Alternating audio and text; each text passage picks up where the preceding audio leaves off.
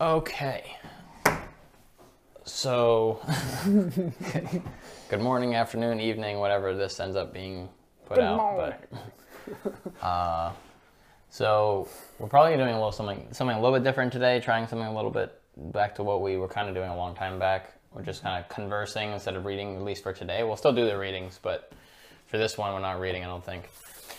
So I guess just talking about energetics and relationships and like just all relationships, not just romantic ones necessarily, but just friendships, whatever, just the way we interact with people and the energetics they're in and what can maybe be some faux pas, I guess, would be kind of what we were talking about already this morning. So figures like maybe it's a something that we could just carry on talking about and really looking at I guess taking radical responsibility um, for what we're doing and even if in the moment maybe we didn't initiate something, is there anything that we're laying the groundwork for in the way that we tend to be?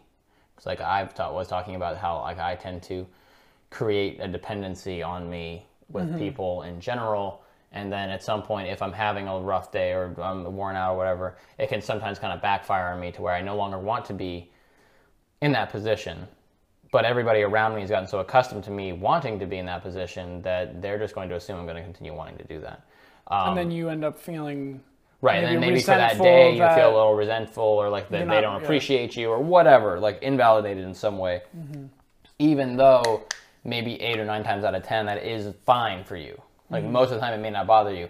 And so then it comes in into like this idea of whether or not you're selflessly doing things for people or if it's actually I guess like selfish. being careful being careful that when we're doing these things we're not i think we have to be careful that all the things we're doing are sustainable without needing something from other people or being mm. very good about communicating what you need. yeah i'm cool with doing these things but on a long day i mm. need permission to come home and do xyz thing or i need permission to do this or th- now we're kind of mm-hmm. getting more talking about Yeah, relationships yeah. of course but even with friends you could be like yeah like i'm usually fine but like maybe that one day they want to hang out and you're burned out. Being able to be like yeah i can't do it. Like Yeah. i'm just i i need time. Like i need space. Like being able to communicate that without feeling i think a lot of people feel almost obligated. Or at least I tend to often feel not. It's very rare that like again, this is like we're talking about the, the, the one out of ten times or whatever, but I think I have built a tendency from my childhood dealing with the various, um, like my mom had a boyfriend at one point, and his older he had kids, and his older kid, I remember, I think I got along with him quite well. I remember kind of looking up to him and stuff. And then after like six months, we had moved across the country, and then we moved back, California, California. yeah, I yeah, yeah. moved, yeah. And so we moved back, Every and then day I would say, "Mom, when's the time Yeah. coming back?" yeah, I was stuck over there for a while, but then I came back, and I think there was something about like you know my whole life got uprooted. I Mm-hmm. probably grew some amount of attachment to these other people, especially the older brother kind of person that I suddenly gained, and then I got moved back across the country, and then Mm-hmm. that person's gone, never hear from you know like, and so then I think in that way, dealing with like the feeling of possible rejection, I guess, or the idea of like oh abandonment kind of thing, is something that could be where some of my putting myself in a position of just constantly like serving quote unquote could come from where, where like i want to make people happy so that they don't leave kind of thing and obviously that's fine and dandy but it may not always be the healthiest thing if it's not really if you're putting yourself out in order to do it often you know of course. Do you think maybe like maybe also you saw how not only it affected you, but maybe how it affected, you know, your mom, who was someone that you really Mm. cared about, and so you maybe as a as a little kid kind of felt like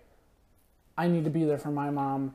I Yes. need to I need to serve like protect my mom by you know helping serve the Well, people I think- care about, so that they won't, you know, I think at a certain point I know, learned to uh, bury my emotions because I felt like there wasn't time for my emotions. Mm-hmm. Not I'm not saying I always did that. I think obviously you you have moments where you break down anyway, but I think in general I um like my mom was going through a lot of stuff. There wasn't always somebody else there, so I felt, felt like I had to like provide space for her and try to be there for her Mm-hmm. even at a very young age. And then of course, as time went on, you got other siblings, you're the oldest.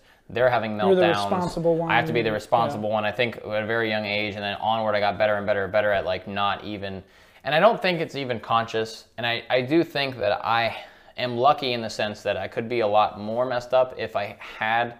I think there's a lot of instances where really things aren't. There are plenty of times where things are not bothered to me. They're fine. Like I'm, mm-hmm. I'm. But when there is something that's going on, I'm not even always fully aware of it because my my mind and my whatever my system just immediately buries it mm-hmm. as like a as a rule of thumb. kind of like, Protection mechanism. Right. Yeah. And so then, in theory, like you know, six months, a year later, or just on a bad day, that comes back. But I didn't even realize that was a thing at the moment mm-hmm. sometimes because I wasn't conscious enough in the moment. And I think that mm-hmm. comes into like being not just curious about people that you're with, but also curious about yourself and trying to actually be attentive, not in like a self-absorbed way, but just actually noticing how you're feeling in interactions and how things are affecting you and trying to actually be with yourself in that mm-hmm. moment as opposed to being and still with the other person um, I, it's, it's a weird balance i guess but i think it's something that you have to be careful of otherwise too it can maybe sometimes seem like people are like well why didn't you tell me this you know then mm-hmm. and it's like because it wasn't on my mind then like and it's a little odd Or or because I see. I think I. I'm sorry. I shouldn't. but, no, go ahead because I kind of I can relate to that. You know, also the oldest sibling. You know, a lot of responsibility, especially going to India, being away from my parents, feeling responsible for my younger brother. Yeah. Like, you know, and then when I started working, you know, on the ambulance, like very quickly I learned that, you know, okay, I'm seeing all these traumatizing things, but in order for me to be effective at my job, in order for me to be able to function and continue helping these people, I have to compartmentalize and bury the feelings I'm feeling in the moment because, you know, whatever I'm feeling, the person that's right here that I'm dealing with, they're going through much worse. yeah So there's the tendency in me as well to like me later, them first, you know, Right. like, you know, which in a pinch when there's high pressure or whatever, I'm great. I can function like I can be in an emergency It's room or and I'm have. like, "Ch-ch-ch." but then, you know, you end up just burying and burying. Oh, I'll categorize that later. I'll look at that later. It's okay. You're triaging your own yeah and if you don't unpack and it if later you yeah you don't yeah. unpack it and so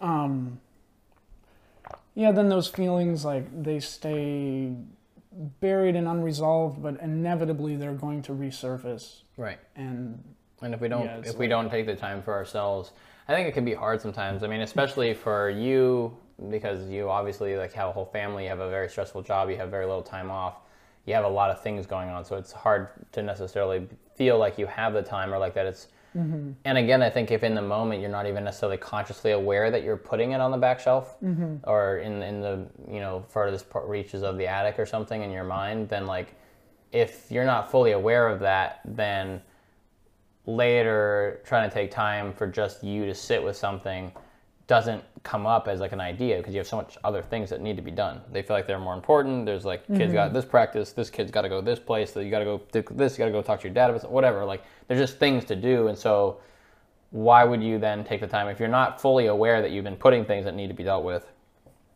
Why would you then take the time out to go? Actually, I'm gonna need like an hour and a half to myself. I need to just kind of like mull, deal with some mm-hmm. things, or I need to go like talk to somebody and kind of get some things off my chest, or whatever, or taking the time to do that with your wife, or whatever the case mm-hmm. may be.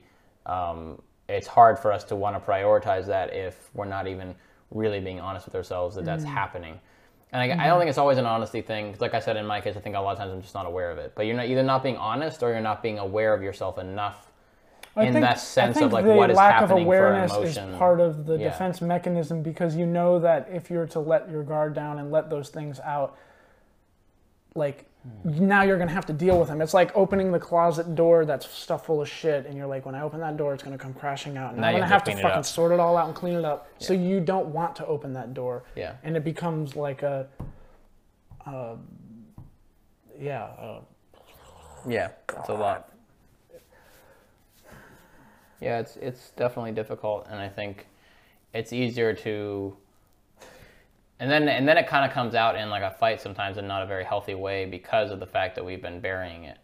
So then it comes out as like ammunition instead of it coming out in a healthy way, either in a more calm conversation or just with ourselves even to where we've actually processed it. It can just like even surprise us sometimes and just come out our mouth instead of it being something that we processed. And Luckily, I think for me, my issue is very much the opposite in the sense that it's even hard for me to, even when I'm working through things, it's not always easy for me to word things, mm-hmm.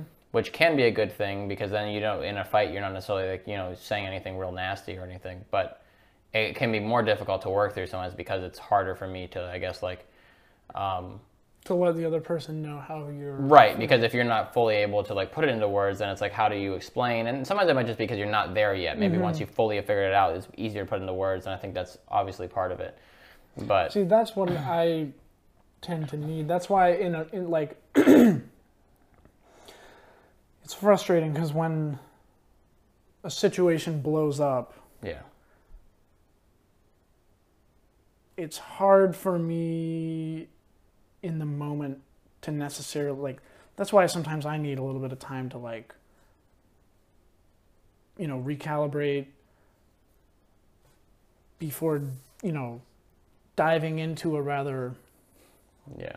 deep discussion you know with another you know whatever whatever you know spouse or yeah.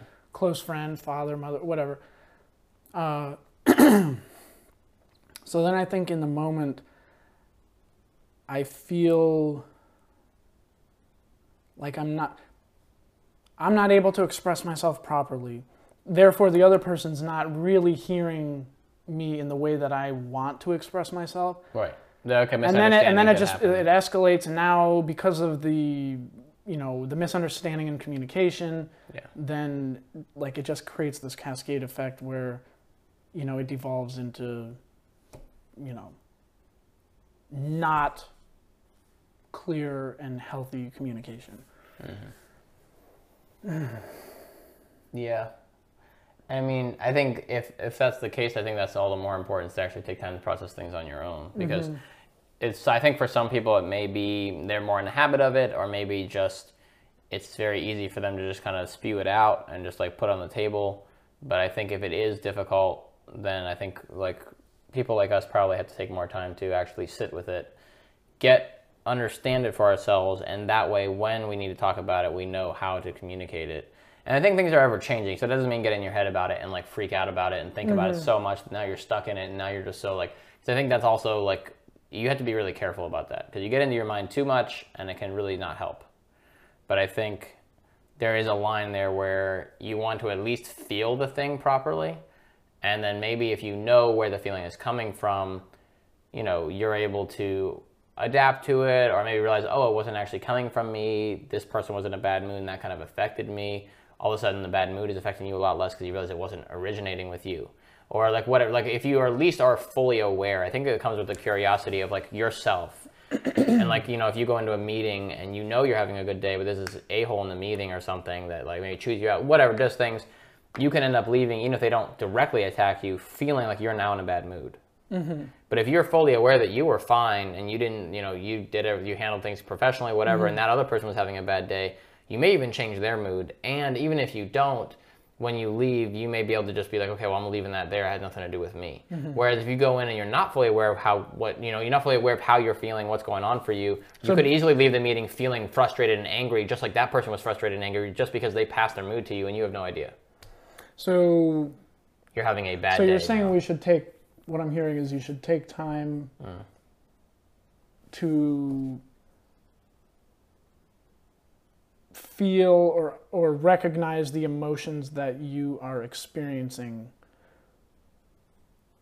That or or at least be willing to be or more present how, to yourself okay. when you're in when you're going through your day-to-day life. Because then maybe you'll notice that when things are bugging you and if it's like directly you or if it's somebody else, so once they leave the room, you'll be fine, or like what is going on. And then maybe for somebody like you and me, who maybe we do tend to not always catch everything, maybe you should just start scheduling some amount of time, like every other week or once a week, to just kind of sit and make sure and go through your week mm-hmm. and see if there are things that you hadn't properly dealt with, if there's mm. something that's bugging you, something that's weighing on your mind, see if it needs to be addressed or if it just needs to be like kind of, okay, yeah, but there's nothing I can do about that. Like it depends. You don't always need to address, you don't need to go fight with everybody that caused the problem in your week, mm-hmm. but having the ability to know what all those little issues are. And I think when we know all the little things that are bugging us, we're less likely to take it out on the next thing that bugs us. You know, like if the next time you, something happens, you're like so already aggravated and your kind of limit is pushed. So then that person becomes, or that, that thing, or whatever, becomes like the your- target of your issue. Whereas if you know, like fully, not like I kind of know my week has been a lot, or I kind of know, like you know, th- there's like very vague kind of like, yeah, my week's been kind of long. What does that mean? Like you know, it's it's it means something, but it's not direct enough to really identify anything. And so I think again, I think that's easy to get into this trap of like, well, that means I need to sit for five hours and meditate on all my problems, and that's a really bad. That's I don't think that you're going to get anything out of that. I know it's not. That's not what I'm suggesting anybody do, because I think the more you generate and think about feelings regarding anger or stress or whatever, you're just going to feel more angry and stressed. So I don't think that that's necessarily healthy. But I think there's a difference between being aware and like thinking about things that have happened and going into that emotional state Mm. like you know just think about like okay well what what made me mad? Like take a step back from it. Oh it was because this. Like i was mad when i was running late to work like we've talked about in the past because this person got in front of me. Well if i'd left earlier that wouldn't have made me mad so why was i really mad? Am i mad at myself for not leaving early enough to give myself a buffer? Am i mad? Like what is making me mad at this person who's just driving minding their business? Why do we get such road, road rage? Everybody gets this for the most part at least sometimes mm. So like what is the deal with us feeling personally offended by people on the road half the time doing things that we ourselves have done and probably will do again So I think Like, it comes back to.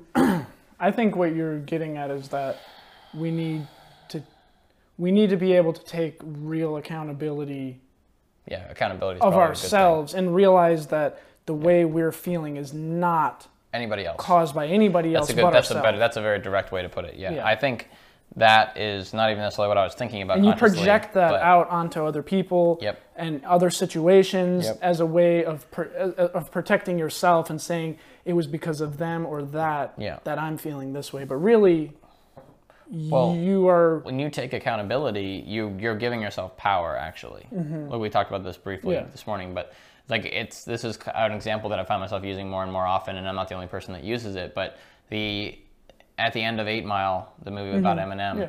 Eminem gets up and basically talks trash about himself, says everything his opponents have gotten over on him, and basically just set, lays the groundwork for I'm going to tell you all of my mess ups, all the things I was too stupid to see when I should have, all the stuff Hold that I could have done. I'm going to hold to myself accountable. I'm going to say, yeah, I'm this, I'm a mess up, I'm this, blah, blah, blah, blah.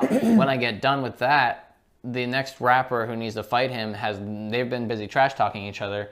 What do you say about somebody who's just told you all of their flaws, mm. all the things that they missed, all the things that you took from them, and now all of a sudden it's like, okay, well, what do I say now?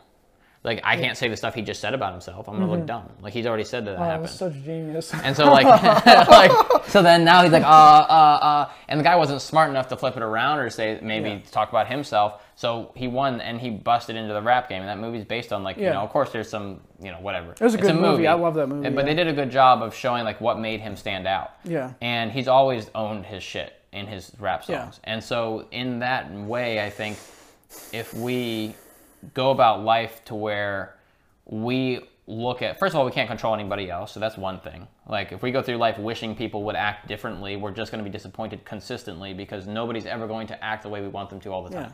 no matter what no matter how much they may want to no matter whatever no matter you who can't they are control. to The only thing you you can't even really control your own self unless you're in control of your mind. right and if you So can't even you- control yourself why in the world would you be able to control someone else Yeah. so in that vein, I think if you are in a state of mind like Eminem at the end of Eight Mile, where you're like taking extreme accountability, it doesn't mean that you're beating up on yourself because something happened. Like, oh, it's my fault that happened. No, Mm-hmm. it just means that you know you're the only person you can really affect and really completely control, quote unquote. Mm-hmm. And even then, there may be things that happen to you that are a little bit outside your control, but how you react is, Is in your you control. yeah. What you do next is in your control until the day you die. Yeah. And so, in that vein, I think if we start to be like, it feels bad sometimes because someone's taking ownership and being like, well, I messed up or this is actually on me Mm-hmm. can feel a little bit bad. Like you're admitting, like it's like you're letting go. You're like, you want to be right. We all want to be right all the time. It's an ego. Defense thing. mechanism. We want to be right. It helps us feel good about ourselves in the short term. Yeah.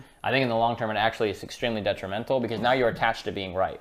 Yeah. So now when you're in a conversation or at work in a meeting or conversing through an email it, or talking to a friend, it bleeds out and we all have we've all had those moments and and we, some of us have friends who are almost always having these moments where like you can't say anything without them arguing with you, just because they need to be right.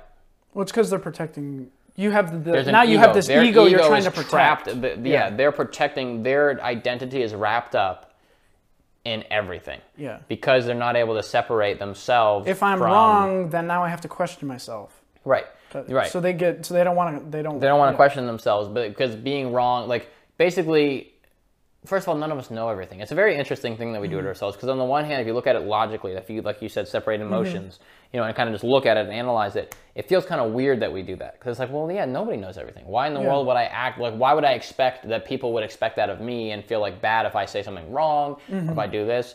Um, but it's gotten to a point where, in some extreme situations, it's kind of like the cancel culture we now deal with. Yeah. Cancel culture now is somebody said something wrong. We don't care about the context.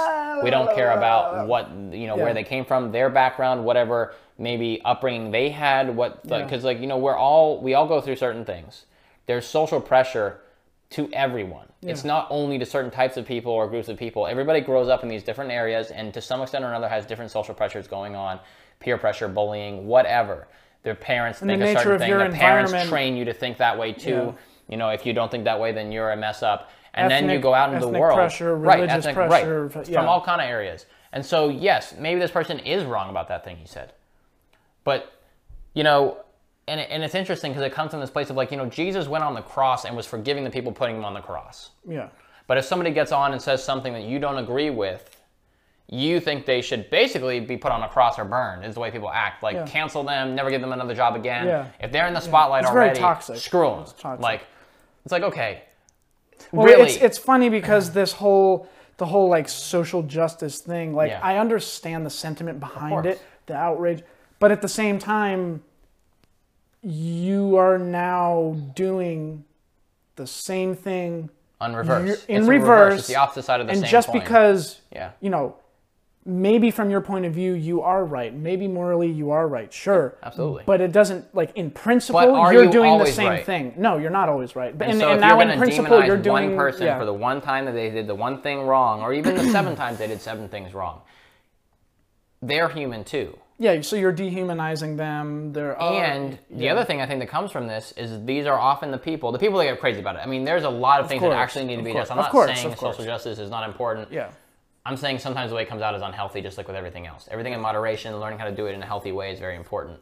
And I think what happens is if you make these people wrong and you demonize these people for doing something or being wrong one time or saying something they shouldn't have said because they didn't think it through all the way 1st Mm-hmm. or maybe from their perspective, for some reason that's correct, even though if you really look at the scientific evidence and all these other things, like that's not picture, correct. The bigger picture yeah. is not correct it doesn't mean you have to agree with the person. It just means you have to, okay, well, they're coming from a different place. I don't understand where they're coming from. It's a little weird, but okay. Um, Or or why- like, oh, they're wrong, and why don't you like the okay, well, and maybe the other person. A lot of times, these people maybe first of all, sometimes a sentence by itself can sound way different than the whole paragraph that it was said in, or the whole conversation that it was taking place in. But also, like now that you've made them wrong for that thing, if you're ever wrong, now that you've demonized them, wanted them fired, all these other things, now if you ever say something wrong, if you're incorrect about one of your beliefs, something inside of you is it's an even bigger deal to be right now. Because Yeah. now you've set up yourself to say, well, if I'm wrong, like I'm really I'm a real a-hole, I'm a piece of POS, I'm Yeah, yeah. all these things, it's like if you would just be willing to if we would spend more time holding ourselves accountable and holding ourselves like you know radical responsibility of like oh this is this is on me what can i control and even with like all these social justice movements if we focus on our communities our friends the people that we know because often online you're not going to get into arguing with somebody and win right? Nobody's convincing No. anybody online. Nine times out of ten maybe Yeah. even more. And maybe always. And but if like the people like you and me if we notice that one of us maybe has a little something that we for whatever reason like oh i don't know if that was the right way to handle that we could bring it up and say hey what was up with that? And then person well I don't, this person blah blah blah. And you're like okay well hold on a second whatever. We like could call each other out. And because we have a relationship we're more likely to accept it from the mm-hmm. people in our lives. If we all focused on our community ourselves our family our friends the whole world would change but instead we focus on the people Well, on ultimately TV. ourselves, We focus on the people yeah. on the billboards. Yeah. And we want to focus on these people that we actually have no control over. We want to scream and rant and rave online. Yeah. Because it makes us feel a little better in the temporary. And I get it because I have done that on occasion. I, I understand. And it's hard to even stop doing that because if we were to stop doing that as a collective, we would have to say we were wrong to do it. And we have this attachment to be right. But the other thing about the wrongness is that wrong is such a strong word. I don't even think that half the time we like like I'm wrong to have done that thing. No, you said something that ended up not having the result you wanted. Let's back and say, look, I didn't mean that the way it came out. Let me explain what I was coming from. Let me explain what I'm feeling. Mm-hmm. It's just what happened. Mm-hmm.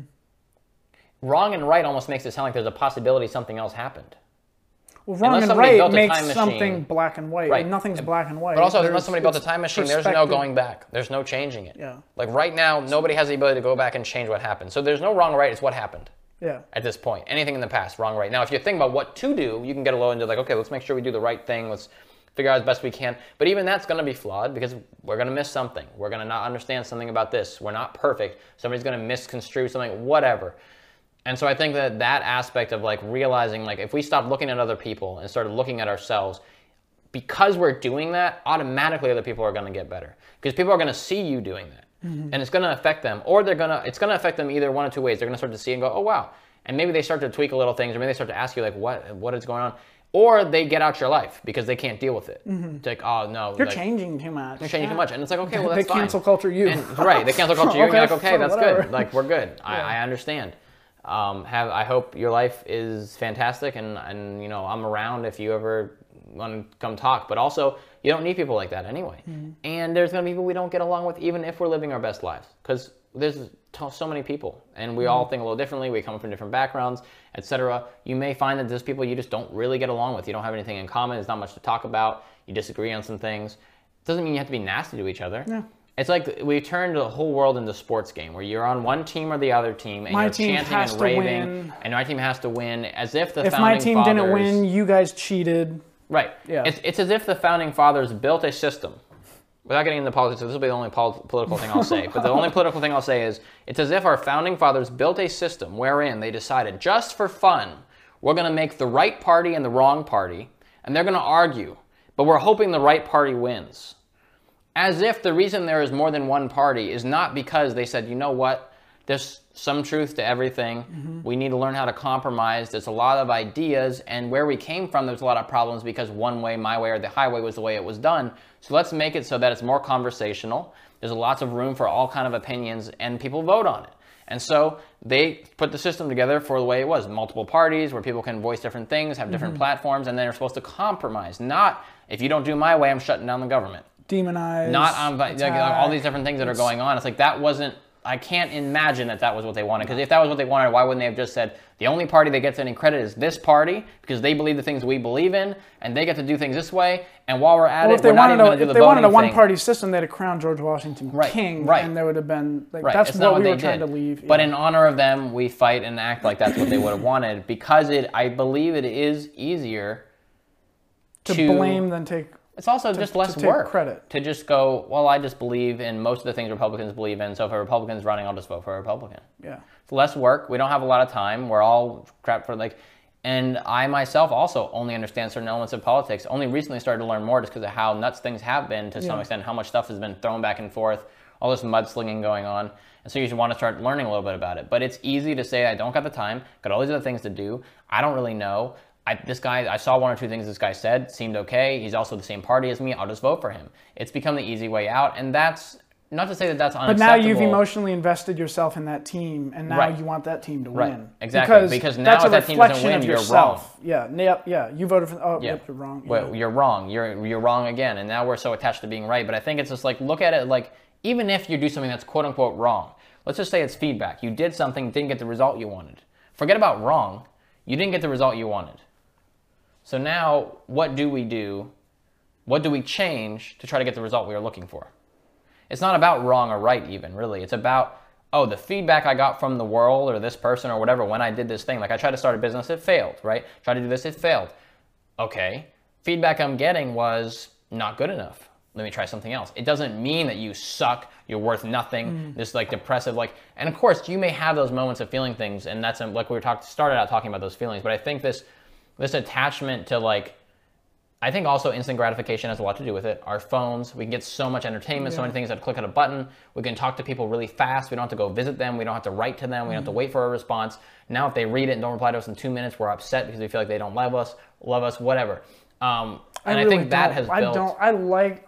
this is the kind of conversations I like to have, not the. Uh, And you can have good conversations you on here. can, you can. It's just it- a slippery just- slope sometimes. it is. And I use my phone plenty, so I'm not going to sit here and say, but it's a tool that can be misused just like every other tool. Mm-hmm. Um, and I think that because we have all that instant gratification, we are kind of we we are more likely to expect that when we do something, we get the result we want immediately. Mm. When we hit play on Netflix, it plays the show we hit play on.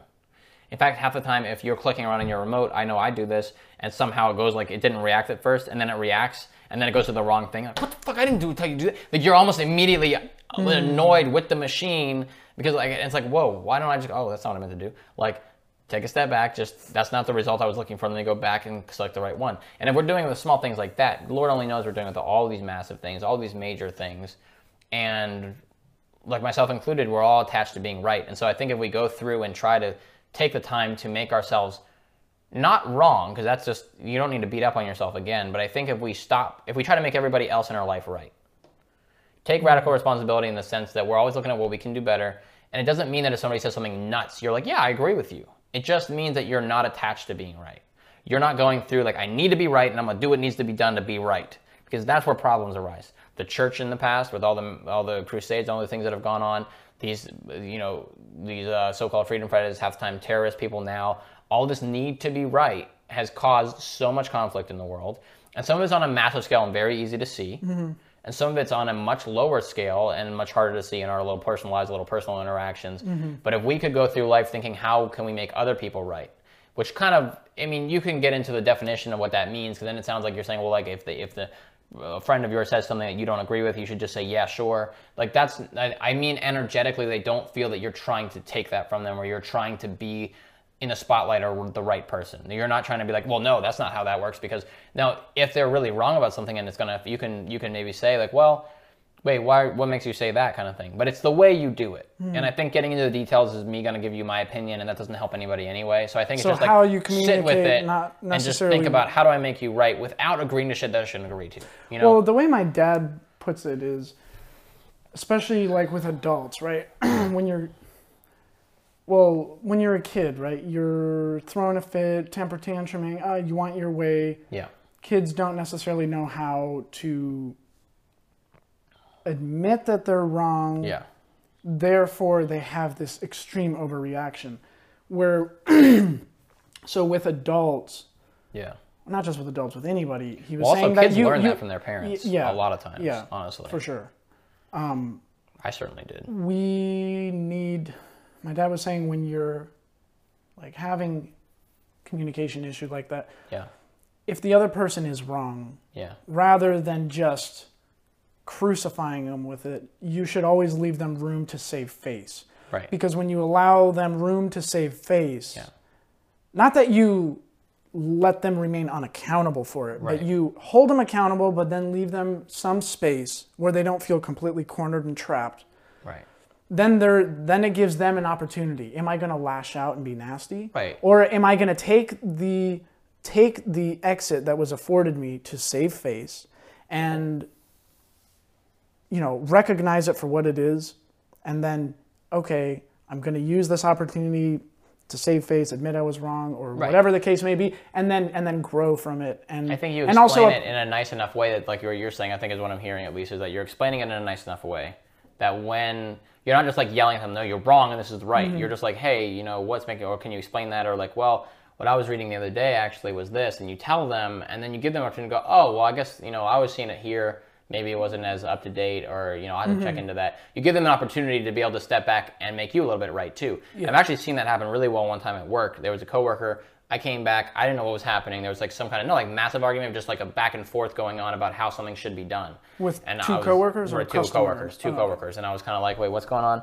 And basically, it had to do with you know, it's, it's detail oriented, but it's not a big. The details don't really matter. But basically, I walked back. I felt I knew the answer to the question, and the person who was responsible for doing said task felt the answer was a different question, different like a different answer. And I said what I thought, and I said, but it's possible that I'm wrong. I'm like, but this is my understanding, and this is why it's my understanding. For all I know, they've changed it, or maybe what you've heard was before they changed it to what I've heard. If you want, we can go double check. And initially, when I said this is the way it's done, because the first thing, I, first thing they were, the other person, the third party was saying was kind of just like, this is the way it's done, and they was like, no, this is the way it's done, and this is the way. And then I kind of walked in and said, well, this is the way it's done.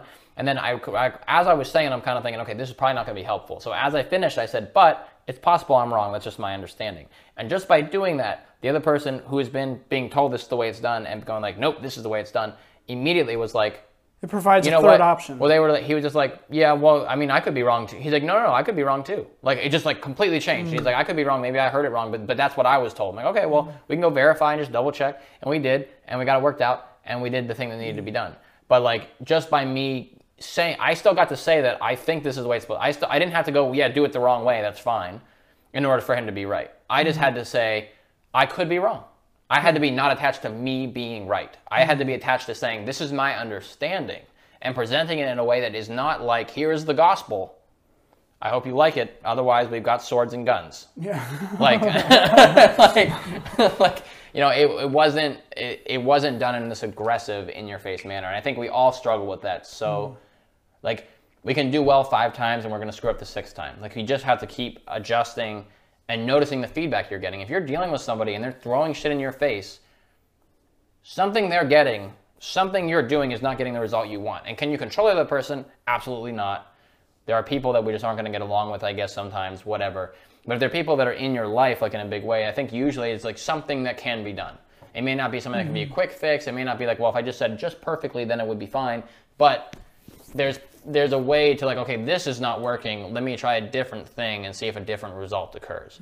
Instead of like, uh, you know, Ein- is it Einstein that said trying, or is it Franklin? I think it was Einstein that said.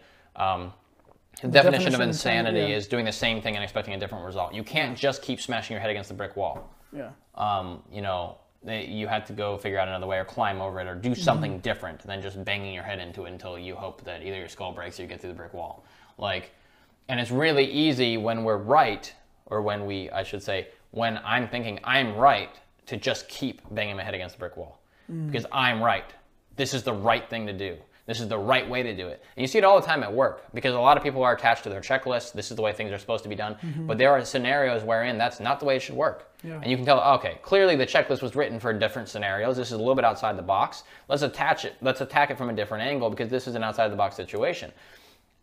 I am good at doing it at work. I'm not as good at doing it the rest of my life, and I'm trying to like learn how to merge it all together. Because at mm-hmm. work, I'm very good at doing that kind of thing, and at home life, it's easy to slip into the habits, being right, etc. And but because I'm good at doing work, actually, it helps me in other areas because I notice, okay, that's the way I should be attaching, uh, uh like dealing with, communicating, mm-hmm. thinking about, and handling things outside of work, and it's assisting me rather than it being like, wow, why am I good at work and not at home? I'm not making myself wrong for it. I'm noticing, hey, it works really good at work doesn't work quite as well in some of my own personal relationships and things going on at home, mm-hmm. family, whatever. How can I translate that? What in what way? Because obviously it doesn't look identical. Work is mm-hmm. different. It's a professional environment. But if you can do it in one place, you can probably tailor it to do it somewhere else. You just have to mm-hmm. figure out what that is. And I think I think that's where I know I struggle in that area, like trying to translate the way I, yeah, the way I handle myself at work versus doing it at home. If I can do it at work with these complete strangers, why right. am I like what is the reason why I can't do not that I can't do it at home, but it becomes harder to do it at home sometimes or in your more personal relationships. And I think that um, well, it's interesting. Like uh, you know, going back to like Einstein and doing the same thing, right? So in in uh, you know when I'm in the when I was in the army, we're training in Texas for my uh, medic school Yeah. you know they go over so when you're triaging casualty like trauma casualty patients or whatever you know sometimes you have you know you'll be the only healthcare provider and you have to treat multiple people and so they you know we have these like um i forget the exact like term but like protocols or I can't remember the term off the top of my head, but they're basically like, okay, you have a you have a, a, a patient who's presenting these symptoms what do you do? Okay, uh, you know, their blood pressure is going down, uh, heart rate's going up. Yeah. Okay, I know based on these symptoms, this patient's going into shock. Okay, if they're going into shock, then I do this step. If I do this and th- nothing changes, now I go back and I reevaluate the last thing. Okay, that didn't Right. work. Now I'm going to go here, try this. It's so you could get five different shock patients, and you, you know, the a little bit the different. treatment is similar to all of them, but you have to analyze each patient as its own patient. You can't just say because this guy like that. presented these symptoms, this guy presenting these symptoms also is suffering from the same thing as that guy. They could be two totally different I like that issues, and you have to start with each patient. You have to go back. Okay, ABCs, are they breathing? Check the pulse, check, okay, are they losing blood anywhere? Okay, nope, now I'm gonna move on to here. Okay, and now I'm going back, I'm gonna recheck these other steps. Okay, are they still breathing? Are they, st- are they not bleeding anymore? Is there a, a wound that I missed? Yeah. You're constantly having to reevaluate and triage, and Yeah. so we Well, I mean, If- I if think we I can like try that to handle example that a lot with- actually because Yeah. of what you're saying. Like, imagine if in that scenario, you as the caregiver got to the point where you had attempted, you're doing your five step or whatever steps you got. You got to like the third step, and whatever you're doing isn't doing what you expected to do. Imagine if you were so attached to being right that you wouldn't change it. yeah, and then that guy dies. Right, because you were like, no. At that point This is what we have to this do." should have been Yeah. what needed to be done, and he was wrong for not working Yeah. and now he's dead for being wrong. Like because you're so attached to being right. Now in that Or if someone comes and corrects you and the doctor says, death- "Hey man, you should be doing this." right. Not but the protocol says this. Okay, but it's not working. Right. So what, you Right. know, yeah. And so I think being open to hearing those other opinions is what saves people's lives a lot of times in like Yeah. crazy situations. And I think, you know, it's easier. It's sometimes it's a little bit easier for us when it's life and death because we Yeah. sometimes give up some of that. And that's how we know it's a false ego thing. Because if it was really us, if we really identified it, how could we give? If it was really our being, how could we ever give it up, even for a moment? if it's actually who we are, is that these belief things, these things that we think, the way we act, if that's really us, then there's no chance for change. Throw in the towel. There's no point because that's who you are. So if that's what you believe, nobody's changing. Also, it means that there's no point in talking to anybody else about anything because they're not going to change. But why would we bother? I'm not going to talk to you about mm-hmm. yourself because you're going to do you all the time. So this idea of, of belong, like of like kind of encapsulating all of our activities and the things that we currently think as if it that makes us who we are. The self ego. No, it's false ego. the false ego. No, it's things that you currently believe. It's things that you currently believe, not it's who you are right now. Mm-hmm. We like identify to such a strong extent with our beliefs, the things we think, the things we feel. And yes, they're important. It doesn't mean ignore them. I'm above it all. That'd be great, but most of us can't actually do that. Like that, and so like let's be realistic about it. But it does mean that maybe in the moment when something is sort of like attacked or like, oh, that's not right, you can just take it back and go, okay, well maybe I'm wrong about that. Let me try this instead. Or well, okay, well mm-hmm. tell me why you think I'm wrong. Because like instead of being like, well, no, that's not how it works. I heard an interesting thing, and I don't know if I really want to get into it, but basically, I heard that two friends were talking about something. I'm gonna keep it very like basic and just like very personal in like the friend area. Two friends were talking about something, and one of them was bringing up how defund the police, basically talking about defunding the police. Mm-hmm. Okay, and the other person was kind of like, there's two different scenarios. Two years previous, they, the same two people had been in the room, and they did not get, they did not go with each other at all. Mm-hmm. It was like defund the police. That's stupid. Was the reply right? Two years later, they're in the same room. It gets brought up again. Now the second person, instead of saying that's stupid, said, "Well, like, what does that mean to you? Because it doesn't really make sense to me. Like, mm-hmm. what when you say defund the police, what do we then do? Because to me, I'm thinking that means lawlessness, like cowboy Yeah. days. People can just Yeah. gunsling around. Like, what what happens if there's no police? Like, what is where's your thought process going? Because I'm not getting it. And then instead of it devolving into this argument of you're stupid, you're stupid, It's taking It- it's, it's like- taking the topic by that general statement. Yeah. It's taking the topic to what do they call it? And ad ad it's Latin like an ad absurdum or something like that. Like so, to an absurd level. Like it's Mm-hmm. Yeah. it's unrealistic. Like Right. of defund Right. the police. Like Right, right, right. It, it You're going to these naturally is going to evoke a Defund, radical fund. reaction. Defund, Yeah, fund. Like you like, just can't it's so agree. stupid. And so then it, it turned out that really what the person was talking about mainly was to say that we need to put more money into social work. That social workers should be called for some of the things police are called for. Mm-hmm. You could also say that maybe police should be trained as social workers, but then you're mixing ju- duties and stuff. Maybe Yeah. you should just have a separate branch that maybe is somewhat Yeah. affiliated, but really is social workers. Whatever. Maybe the guy with the gun is outside just in case things get real crazy, but not the person that goes into the domestic situation. Yeah. The social worker goes. So the problem that Like, I'm seeing with this a- is that they were. It's it's easy for us to just use a label Right. to describe Our your position. Right. Well, when the label doesn't actually accurately describe your Well, position. that's what I was going to say. like- Defund the police doesn't even really add up. Yeah. That's not even what we're talking about. Yeah. Like you're basically la- like it's, It's meant to like evoke a, lashing visceral out. reaction. Right, that's right. why the right wing does that's why that. right? That's, and why it's propaganda. It's meant to evoke. because yeah. people are like, oh, well, you're wrong and you're wrong. It's like, wait, Yeah. well, hold on. If we take a second and like don't read the headline, yeah.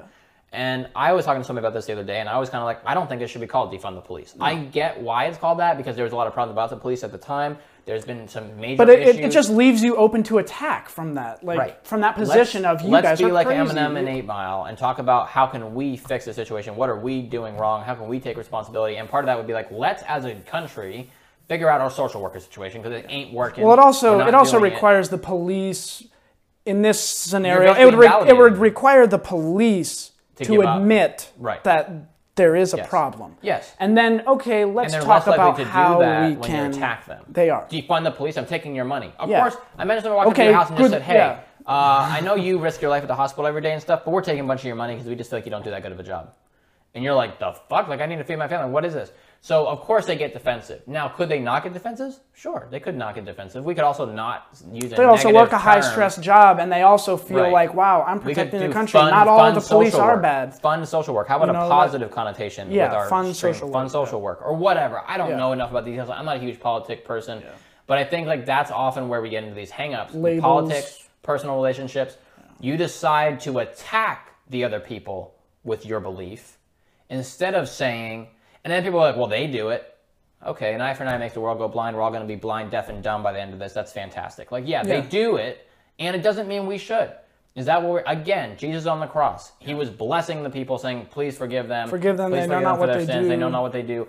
While he's getting nailed to a freaking cross, how many people would do that? Most, of, not most of the people that we're talking about right now.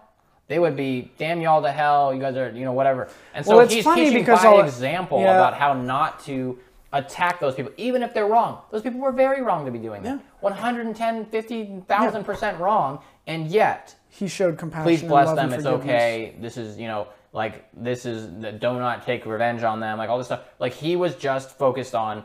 I hope they're okay. Which is, I mean, we're not going to get there. A lot of, course us are not, not. going to get there. But if that is the goal, if that is the, the you know like the example, then we need to act like it. That's an example when we're communicating in our personal lives, Mm-hmm. when we're communicating in our professional lives, and be like, okay, well, how can I? And we're all going to slip up the thing is when you slip up, it, it just admit you slipped up. I shouldn't have said it like that. I, you know what? I didn't word that right. Let me explain. Um, and I've gotten better and better at that because I used to be really bad at arguments, and it's still a lot of work to be done. And again, I think I'm be work. extremely good at work, and I'm not as good in my personal life. So it's just something I yeah. have to I have to continue to figure out how But do the I fact that translate you can even acknowledge that means you're heading in the right direction. yeah. I mean, it's, it, you know, it's we're, we're going like I like. I say, you know, it takes years to get to a certain place. yeah. Things are not going to change overnight. No. It's going to take years to get to where you want to be if you feel that where you are is not where you want to be. I want to be over here, I'm over here. It's unrealistic to expect that you're going to get from here to there with minimal work, minimal Yeah. effort, minimal self, um, minimal, uh, you know, self responsibility. Like, Yeah. I am ultimately in the position I'm in because of the choices I made in the past. You know, whether they were conscious choices or unconscious choices, I'm here because of, you know, as a result of my actions. That's where the whole, you know, karma comes in, and that's why it's so fundamental to our belief. Yeah. Also, going back to, um, you know, the self, the, the false ego, this is why, you know, the yogis practiced yoga because practicing yoga, the the the pranayam, you know, the breathing practices, these Yeah. actually changed fundamentally would change, you know, your brainwave state. It would change the chemical balance, you know, the chemical and and hormone, char- mm-hmm. you know, surges in your brain, and it actually allowed you know, and, and, and it still does. You know, that's why yoga really does help. It does help both physically, mentally, you know, psychologically. it the the point of it is to disassociate ourselves, and by self we mean the soul or the atma. Yeah. We, you know, like you're saying, we we think we we we take all these feelings and emotions and think that's who I am. Right. But no, really, I am the observer of those emotions. I am the observer of the actions I'm doing and the reactions I'm suffering. Yeah. And when, you know, that's the state of, you know, self realization. Yeah. The whole goal of yoga is so that you can be in that state more and more and more until eventually you're in that state all the time. Yeah. And that is when you really begin to make advancement. When you're able to, to recognize, because then you have no attachment to your false ego. It means Yeah. nothing to you. Yeah. You realize I'm beyond that. I'm beyond the emotions, you know, and it almost like it almost creates like this dichotomy between like this this this princi- the, this fundamental principle of you know bhakti yoga and vedantic thought is the understanding that something can be at the same time one and different from each other. So at the same you know uh, so it seems that uh, you know you have to kind of worry about all this stuff as you're trying to make material progress in your relationships Yeah. oh, i need to communicate better i need to do this i need to manage my emotions better Yeah. but really you know if you remove yourself from the situation Yeah. that doesn't mean that you then like not in this false renunciation way but Yeah, if yeah, like how arjuna is being told by krishna if you do your duty without attachment without attachment to your family without attachment to your friendships without attachment not that Like, you don't care about those people That's the problem. yeah The thing that you do your you do it be- it's a selfish thing. yeah Because if you weren't being selfish, you wouldn't be attached. So if you can do your service and your duty, that doesn't mean don't love those way, people or you don't can care love them. In fact, you love them more because it's no longer about your attachment to them that's Yeah. driving your actions. It sounds like he's saying hands off. What he's really saying is serve them unconditionally. yeah And in that way, you're going to be able to do your service much, much better. Because you know what happens when we have attachments? So we get jealous when we shouldn't. We have these other issues when we shouldn't. And next thing you know, you're causing all these problems. Well, and all then- and then at the same And it's time, all if because we're- you're attached. Yeah. First of all, to a certain idea, which may be wrong. Secondly, to a person, and maybe the idea of that person, which is not even who that person is, but you've put them in a box. I mean, there's so many problems with attachment. Well, not to mention if now if you're if you're doing the renunciation or you're doing your if you're saying, "Oh, okay, so I just need to serve everybody and then I'll fix all my problems." If you're doing it not from a real place, then you find yourself back at the at I the was gonna say, square that's- of that's where back to attachment. You're exactly. to Well, now no, now your you're going to be doing all this stuff, and eventually you get down the road and you're now you're resentful because, Because man, I was being so sacrificed and so and you You weren't, you weren't doing anything. it re- really you weren't being unattached Yeah, and that is really where we're fixing your life by not fixing it. You Yeah. thought that if I just give, give, give, give, give, give, give, at some point everything will be perfect. And you like, have to be giving in the right consciousness yeah, and then yeah. yeah. It's a it's a hard it's a hard balance to walk. And something that I was touching on but not saying earlier, and I want to make sure I say it before we wrap up, is just that the point is, I think a very a very like kind of simple point is that I think when you take full responsibility for things, Mm-hmm. to the point where like you blame yourself for like if you're I mean this is like not that it's all your fault No, but like you But, take it on yourself. Like, okay, if I get into, if I hit a deer on the way to work, is that my fault? Sometimes you can't avoid it. But if you go, well, if I had left two minutes earlier, I wouldn't have been here when that deer came here. You don't need to beat up on yourself about it. But understand that everything that happens in your life is a direct result of actions you're choosing to make, Or some of make. them or not make, and some of them may be outside of your control, like the mm-hmm. deer thing. If the deer just jumps out of freaking nowhere, you may have no option. Or whatever, something a tree falls in your car while it's parked outside. Like you don't like yeah, sure, if you had parked it somewhere else, it wouldn't have fallen on it. But how in the world are you supposed to know? It doesn't mean you need to get in with we're like I need to be psychic. It just means know that it's no one's fault.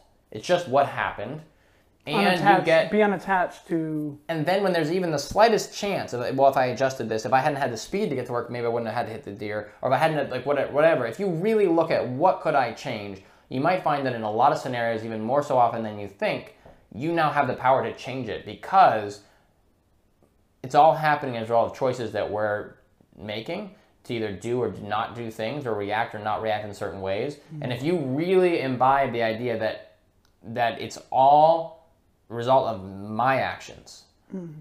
as a result, you actually gain immense power. You don't lose it. Because I think mm-hmm. in the, in the moment sometimes we feel like we're giving up power by saying we're wrong about something, or maybe I was wrong, maybe I could have done something different. It's like, oh well, now I'm just saying I'm wrong, and that means they're right, and they're gonna lord it over me for or whatever. The, there's like an irrational like path we just like fly down. And when we do it, right? yeah. When but when we do it, we're actually saying we have all the power. Because now that means that if we don't like this interaction we're dealing with, there's a way around it. That means we don't do whatever we did to end up here. Mm-hmm. We don't worry about what the other person did. We can't control that. But what did I do that ended here?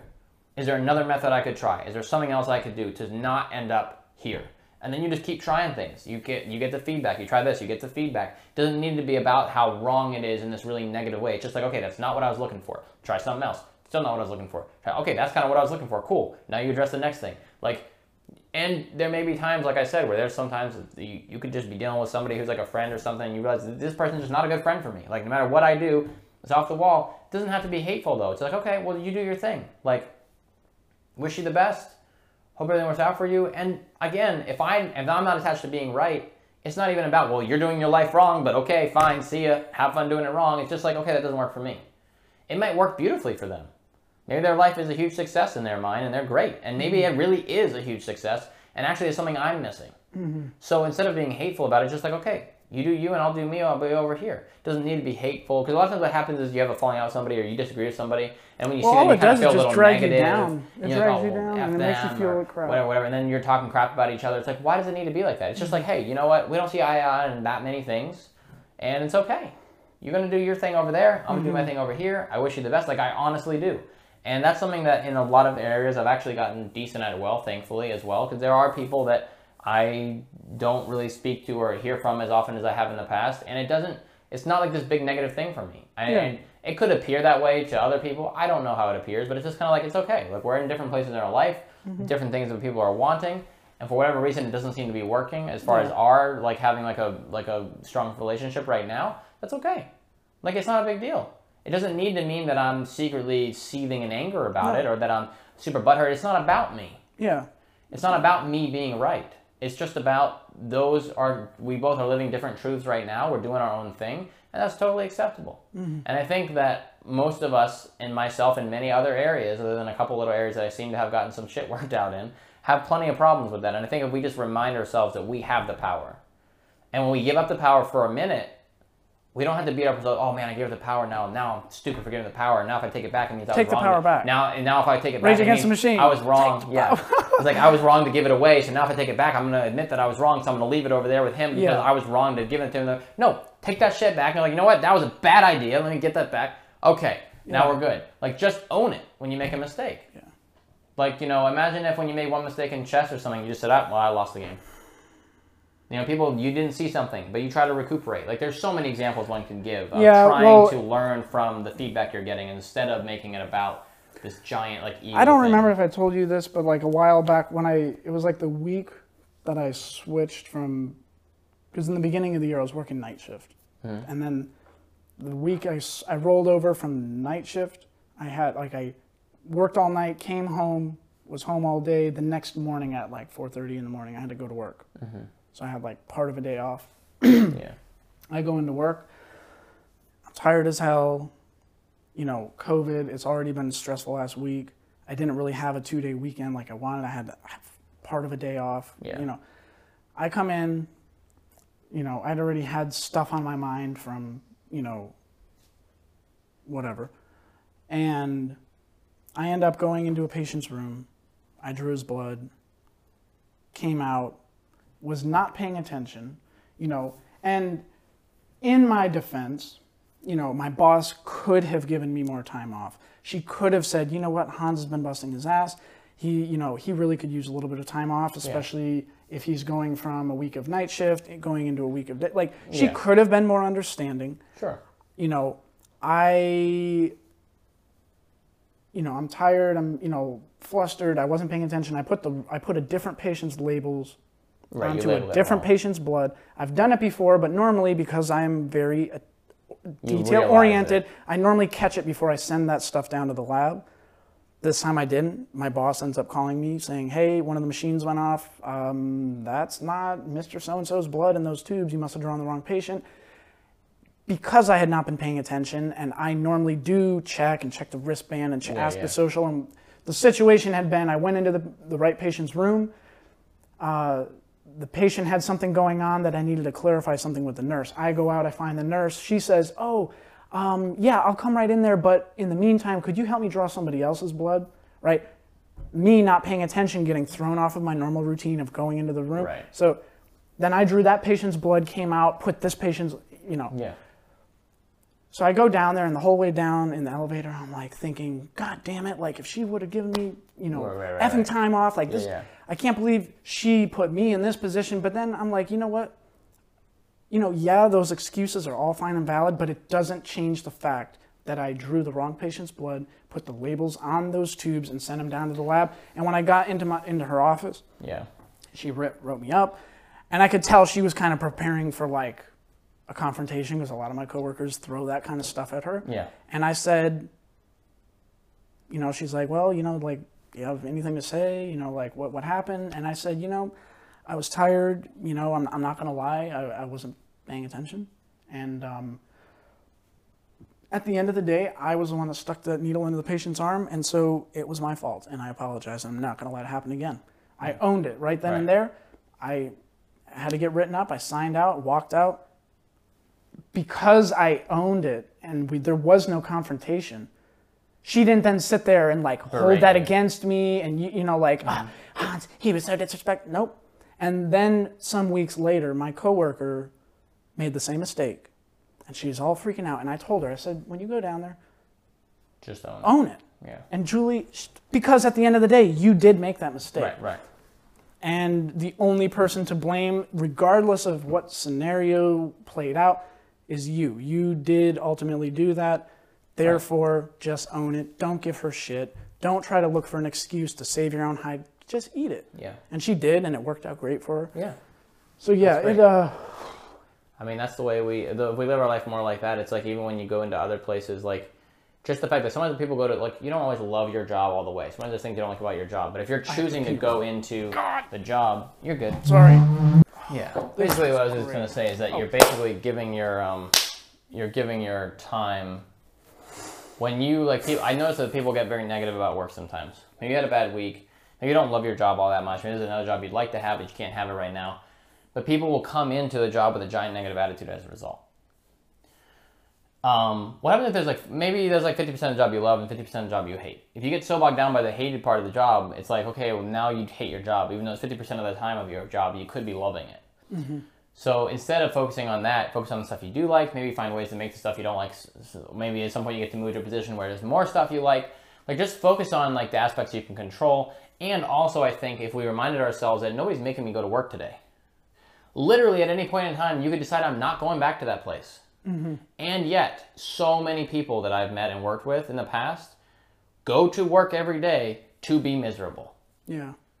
and you would think somebody had put a gun to their head and forced them to come into work. No, no, yes, you may have a family provider. Well, you know what? He has to go to work or she has to go to work. Like, okay, we don't need to get defensive on behalf of ourselves or other people we know and be like, well, you know what? Easy for you to say if you like your job or whatever. My point is just that until you get something better, why be miserable? Yeah. You're making whatever else we want to say. Typically, we're making a choice to, especially if you're going to be like that indefinitely, right? Mm-hmm. Now, you may have good reasons, good excuses. There may be things. Maybe sometimes you just feel a certain way. I'm not talking about the emotional, like when you get like an emotional, depressed or something. But there's an element of choice going on, especially in that kind of scenario when like when you're talking about work. Just realize I'm choosing to go to work today. And if you really don't like it, start looking for other jobs. Mm-hmm. Start talking to your boss about, hey, you know, there's a couple of things I have to do at work. I really don't like doing them. Like, is there a way we can adjust? Or like, is mm-hmm. there, you know, can you show me how to do it? Whatever. Like, there may be a way to change it. And if there isn't, until you do, just even if you still don't like it, just knowing that you're choosing to do it makes you feel less crappy about it. Mm-hmm. When you realize, like, own, like, oh, I'm making this decision. I'm here because of me. All of a sudden, you're not as negative about it because you're the reason you're here we we don't we don't attack ourselves the same way we'd attack like our boss or someone else who we think put us in a position that now is messed up. Mm-hmm. And yet, it's hard for us to do because all of the reasons we've already talked about. We don't necessarily have to go back into Yeah. it, but I just wanted to say that because I think it's important to realize that the power we're taking, it, it just plays into so many areas. Like, relationships that are bad we're going back and yes there's all kind of psychological reasons there's like you know i'm not trying to discount any of that mm-hmm. but I think the more we're able to consciously and effectively realize that it is us making these choices, the more we're able to then maybe actually change something because we're fully aware of our power and the ability to change things. And I think the more mired in life that we get, the less we can change it because we're getting bogged down with the psychological and all these other things and we're deep, deep in it and we can't see it. And again, it doesn't mean that you don't need psychotherapy. It doesn't mean that, you know, I'm not trying to like just because I mean, mm-hmm. people have dealt with very, there's all kinds of things going on. I'm talking about this mostly from perspective of what can we do to help ourselves. And sometimes you may be so mired in it, or maybe there's ex- extra special circumstances, and you don't, you know, get help or whatever it is that needs to be done. Um, but there's a lot of us that think our lives are fine how it is, and if we would take the time to do this, our lives would get exorbitantly better. Yeah. like just so much better. But we're we, Well, we're I think too when right there's, to do I it. think when you, I think when you don't sit there and spend the time to do some self-reflection,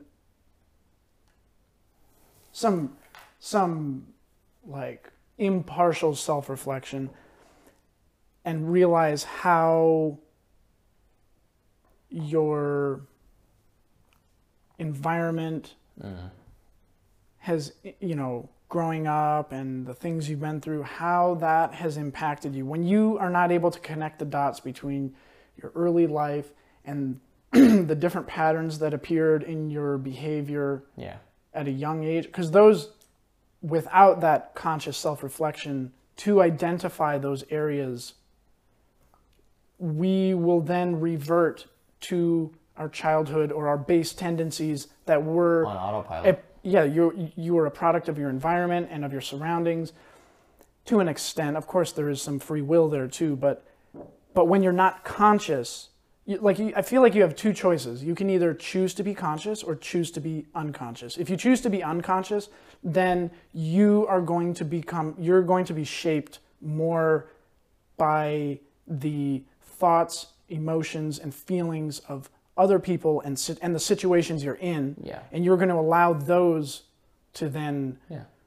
uh, dictate how you behave versus being consciously aware of your actions and your uh, your needs and also your weaknesses because then you are able to to take control of the wheel versus just kind of being knocked around by the environment and by the emotions and the relationships Um, A leaf in the wind instead of being the tree. The leaf just gets blown every which way by the wind and whatever else. So what I'm hearing from this is we should be chanting japa. So to japa, real quick. Um, I like chanting japa because when I chant, I like to think about these things, but I don't do it in the way of I'm chanting japa on autopilot and just dwelling on my, you know, inner turmoil. Yeah. I try to I try to when I chant japa, I try to, you know, before I start, you know, I I say a prayer to Prabhupada, I, I pray to Radharani and Krishna to like help guide me better in Krishna consciousness. So then as I'm chanting, when I do feel my mind wandering to these things, because when you're chanting, I'm by myself Yep. oftentimes, or you're, It's you know, it's a great, happen.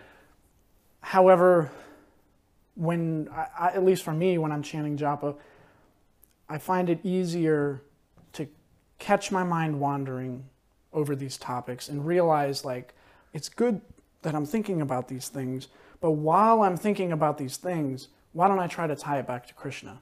Uh-huh. And, and uh-huh. so, how can I, you know, if I would have been more Krishna conscious in this situation, would that have affected the way that I chose to behave in that situation? Right. I try to tie all that back to, you know, Krishna, the Maha Mantra, and then also to realize that that is really the relationship that we should be cultivating not just inside of ourselves and between us and Krishna, but between us and all of the other living entities that we interact with in life. Because, you know, at, at the end of the day, we aren't just interacting with other living beings. That living being is a spark of Krishna's energy. So, really, you're interacting with Krishna in an indirect way when you're dealing with other people. Yeah. So, so if you begin to see your dealings and your relationships, not that I do, but I, you know, that's something that I'm trying to work towards. But They're other spirits. if you understand that they're another spirit soul, and really I should be treating them no differently than if, you know, God Himself were to walk into our door, how, or, or, you know, Prabhupada, how would I behave if some spiritual, spiritually advanced person or Jesus walked in my door? Yeah. Would my behavior change? Yeah. If it would change, then that means that I'm doing something that probably needs to be looked at and corrected. Yeah. Um, Yeah. I think So, yeah, nothing japa else, provides like that, that, that also like, is an that exercise spiritual- in selflessness. Yeah, If nothing else, even if you don't fully believe or whatever the case may be, taking the time to do prayer like that is an exercise in focusing on something other than yourself. Mm-hmm. Which is, it actually provides fulfillment. Like you, yeah. it makes you feel And if it helps you to interact with people Yeah. better, then even on the short term, there's a lot of value in it. Even if you don't feel, even if you don't personally feel or think or whatever, that there's the deeper levels of value that people claim that there are, then there's still something there that's helping people to interact better, um, to be more present to you because they've learned to like they they're working on themselves in a very deep way, and you know that's the way that they're doing it, and it does help you to focus and do those things. Um, I finally started chanting japa like regularly now. I've been doing like three rounds a day, which is like so far above the zero I used to do. yeah. so No, I've been slacking. That's another thing I find is actually, I've been doing it on lunch. I just go for a walk on lunch and get Yeah. it done. yeah, I try to do that when I'm at work. Um, not always successful, but but I find that when I feel more uh, like frustrated and you know by my the situations that I find myself in hmm when I really look at it, it generally tends to come back to, or at least one of the common factors is I am neglecting that spiritual aspect of my life. Yeah. I'm forgetting, hey, isn't this what you're really striving for? This, uh, you know, the, um, and and that's where like the sadhana, the reading. That that's why Prabhupada said reading and chanting and hearing every single day is important because it keeps reinforcing, uh, keeps reinforcing what it is that we're really striving for, and it's not you know, it's real happiness and fulfillment and contentment, not just being physically happy, mentally happy, materially happy. Yeah.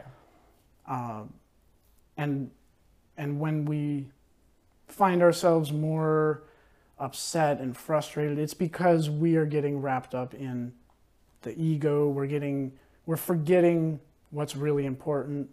You know, uh, I think also if we remember that we that we are responsible for ourselves, in due course it becomes necessary that they are responsible for themselves, and we no longer as much have this automatic illusion that we're going to be able to control this other person or that we should have expectations that we can't actually control the outcome of, and you may find that you actually end up treating each other in a different way just with people in your life, various people, you know, your friends, family, uh, significant others, whatever the case may be. Because I think in, when you do that, you're automatically how how would you be frustrated with something that's outside of your control?